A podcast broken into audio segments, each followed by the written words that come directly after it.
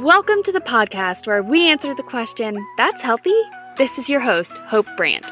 Social media has really done a doozy on our perception of health and wellness, and I want to help set the record straight. Quick fixes and fad diets, unachievable beauty standards, extreme fitness challenges that leave you more broken than when you started? I'll pass. Taking ownership of your choices, treating your body and mind with respect, filling your life with things and people that lift you up instead of tear you down. Yeah, that's healthy. And that's exactly what you'll find here. Let's start the show.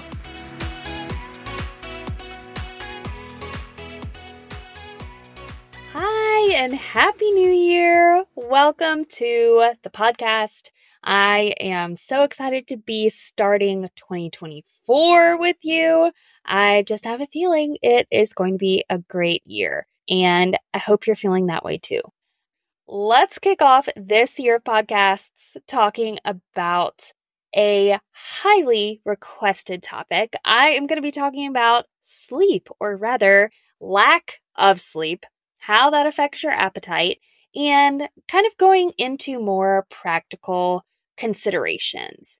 You know, we're not always going to be living in ideal circumstances, right?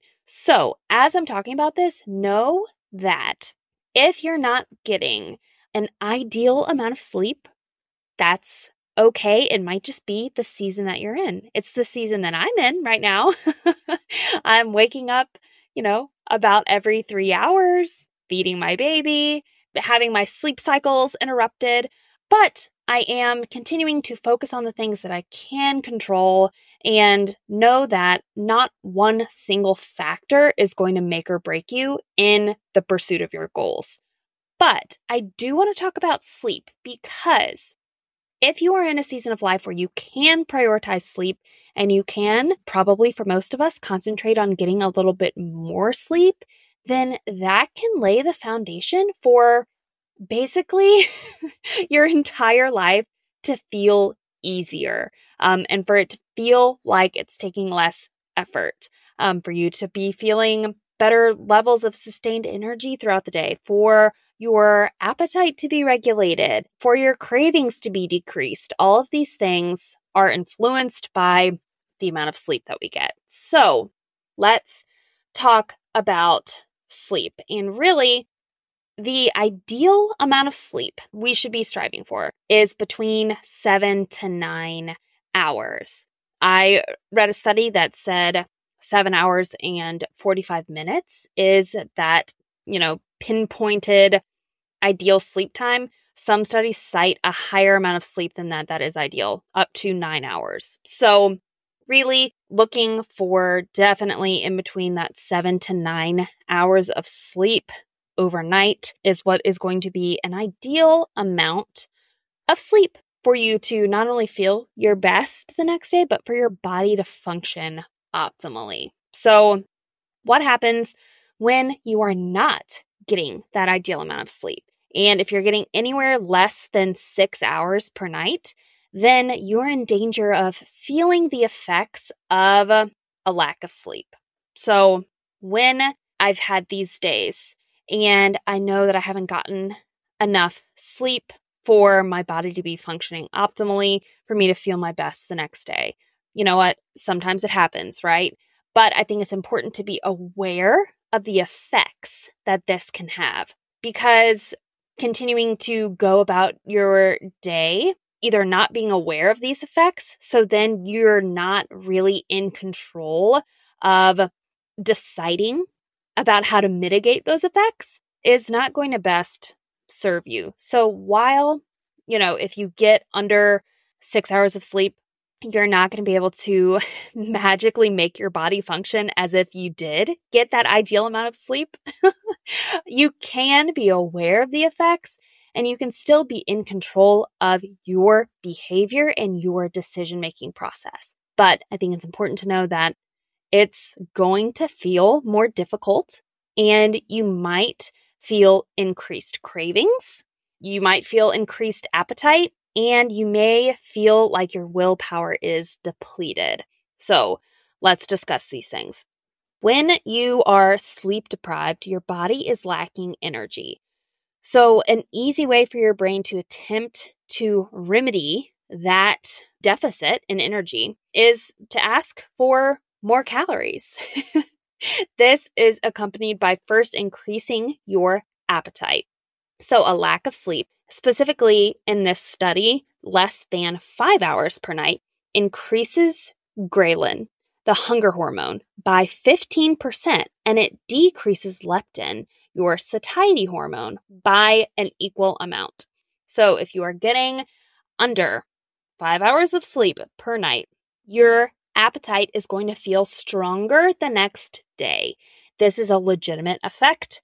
This is something that is caused by hormonal fluctuations in your body. Your hunger hormone, ghrelin, is produced by your stomach, in your stomach, and then it sends those hunger signals to your brain. So, your brain is going to be receiving increased hunger signals due to the increased production of ghrelin throughout the day.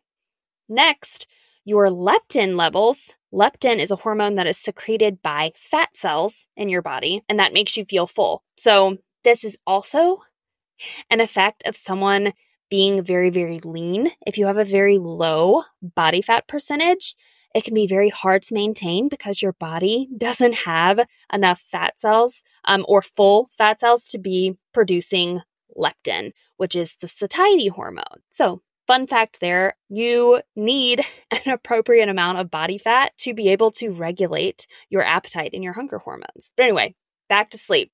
Your hunger hormones are increased and your fat cells decrease the production of leptin. Um, so less of that hormone reaches your brain, again, signaling for you to eat more frequently and more calories. So, in addition to this increased appetite by this change in hormone production, you can also expect to experience stronger cravings for calorically dense foods when you are sleep deprived. And this absolutely makes sense because high fat, high carbohydrate foods, you know, things like chips, baked goods, sweets, pizza, burgers, fries, chips and queso, all of the craveable things, those are the easiest way that your body knows to provide it with energy. Calories are energy. And when you're sleep deprived, your body is going to be asking for foods that are calorically dense. Your brain is trying to help you, but it can feel like sabotage if you're not aware of what's going on and you don't have these realistic expectations set. When you can wake up that morning and realize, okay, I did not get enough sleep last night. What is my day going to look like? What is it going to feel like? What can I expect? And how am I going to mitigate these effects of a lack of sleep. Okay, and then the kind of third prong on these detrimental effects of a lack of sleep. So, not only are you going to legitimately have an increased appetite, you're going to be probably experiencing heightened cravings for calorically dense foods, but a lack of sleep also lowers your inhibitions and enhances your impulsivity. So that makes it harder to adhere to, you know, a nutrition plan or to make choices that you would normally make out of commitment to your goals when on top of that you're dealing with an increased appetite and increased cravings.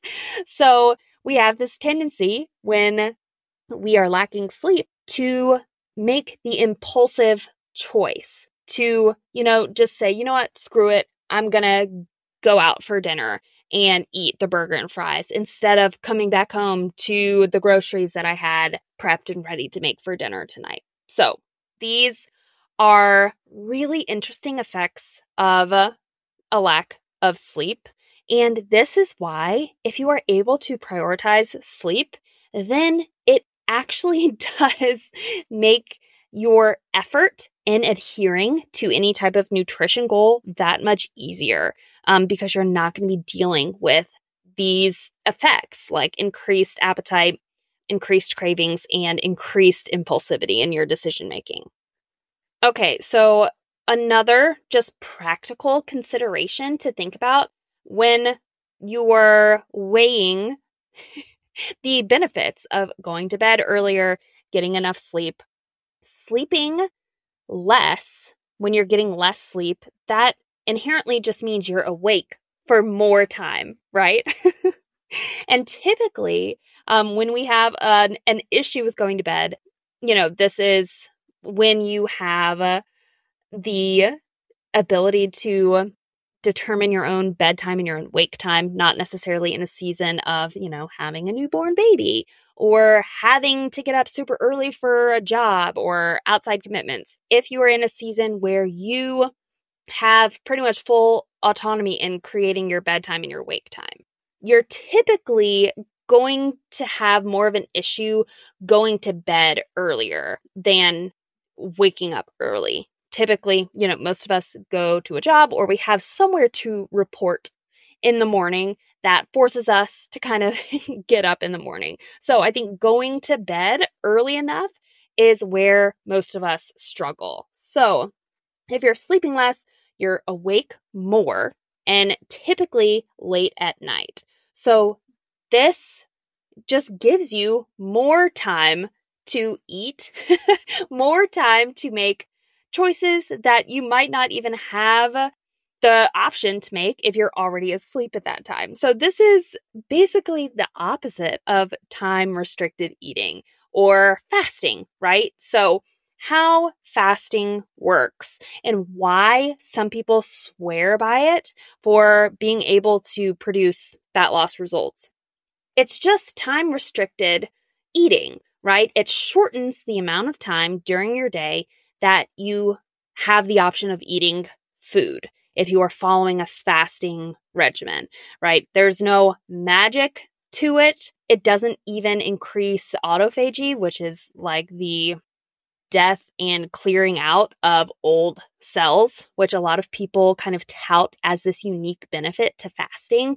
You get that same benefit just eating within a calorie restricted diet. So, eating in a sustainable calorie deficit, even if you're not fasting, you can still experience those same results if you are eating fewer calories than you are burning per day. But this is how fasting works it shortens your time window so that you're consuming fewer calories, which puts you in a calorie deficit, which leads to weight slash fat loss, depending on the macronutrient ratio that's going on there. So, with not getting enough sleep and just staying up later, this is like the opposite of time restricted eating. You're creating more time for you to be awake and hungry and eating. So, just looking at it from a practical sense, this is also why a lot of times people who get less sleep or just getting less sleep in general is correlated with more unwanted weight gain and higher body fat percentage. So, with all those considerations in mind, I don't think anyone is questioning whether or not getting enough sleep is a good thing. We all know that getting seven to nine hours of sleep per night is going to be the thing that would be most beneficial, not only for our overall health, but also uh, to help with any efforts that we have in making body composition changes or adhering to any dietary or lifestyle changes that we're trying to make. No one is, uh, I don't think those effects can be denied. So, again, if you are in a season of life where it's just not going to happen that you're getting seven to nine hours of uninterrupted sleep at night, this is not going to ruin your efforts or keep you from making progress. But setting realistic expectations around this will absolutely help. So, first, the expectation is okay, this might feel harder. And some days it absolutely will. Some days maybe it won't. But having those expectations set helps you be able to stay committed when it does feel hard and then be pleasantly surprised when things feel like they're actually going well. I think a lot of times when we fall or we lose commitment to our goals, it's because we haven't set the proper expectations for what the process is going to feel like. And if you go into something thinking that just because you want it, that you're going to feel like taking that action every day, that's going to set you up for failure because those are very unrealistic expectations. Any goal you set, even in the most ideal circumstances, chasing that goal is going to feel really hard. I would say the majority of the time. And having that expectation set, you're already ready to push through the hard times. That inevitably will help you stay committed and help you reach that goal rather than if you're thinking it'll feel easy, um, you're not prepared for when you hit those hard times. So, the importance of realistic expectations is something that I harp on all the time, but it really applies across the board with any goal that you set, not just, you know, looking at the effects of sleep in adherence to a dietary habit or a dietary goal. And then being aware so that you can use that awareness to make decisions that are aligned with your long term goals. This is really the point of bringing you this information. It's not to say, like, hey, you really need to get seven to nine hours of sleep per night, or, you know, you're not going to be able to achieve your goals. Is it ideal to get seven to nine hours of sleep per night? Yeah. We don't exist in a perfect world.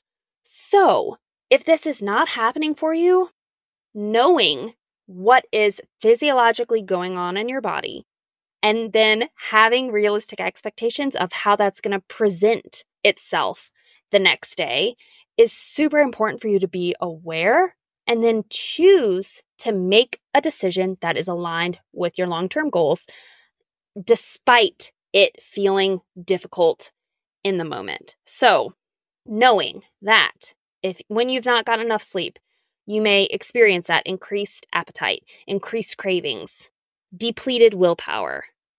Knowing that when you wake up and not allowing those effects and those feelings to drive your decision making process. Really having a plan in mind, knowing how you want to react when those feelings present themselves can go such a long way in helping you adhere to the plan that you have set and achieve the long term goals that you have. So, this was a really quickie episode. And, you know, we're not going down rabbit holes super in depth into the scientific research or anything, but I think that these are the most important points to consider when we're talking about sleep, appetite, and then how that applies to your everyday life. I also was semi recently on the Fit Body Happy Joints podcast um, that Dr. Shannon Ritchey produces, discussing this very topic about okay, what to do if you're in a season of life where you're not going to be getting this ideal amount of sleep. How does that impact your body composition goals? Can you still see progress? And I go into um, a little bit more detail on that podcast if you want to go listen to that episode as well. I can link it in the show notes. So, thank you for listening and for being here and starting your new year with me. I'm so excited to see what this year brings. MK turns one this year. and let me just tell you that, like, I already know that it's going to fly by. So I am here just trying to live in the moment, soak it all in, and uh, do my best to be grateful and honor the season that I'm in. So I hope you have a great rest of your day, no matter what time you're listening. And I'll be back in a couple weeks with the next episode. Happy New Year! But wait! Before you go, I'd love it if you'd share this episode with a friend who needs it. And to make sure we stay connected, find me on social media at hopewell underscore health. Or for more information about my nutrition coaching services, check out my website, hopewellhealth.online. And always remember, you are smart, capable, and talented. You have what it takes. I'm just here to educate and encourage you along the way. Catch you next time.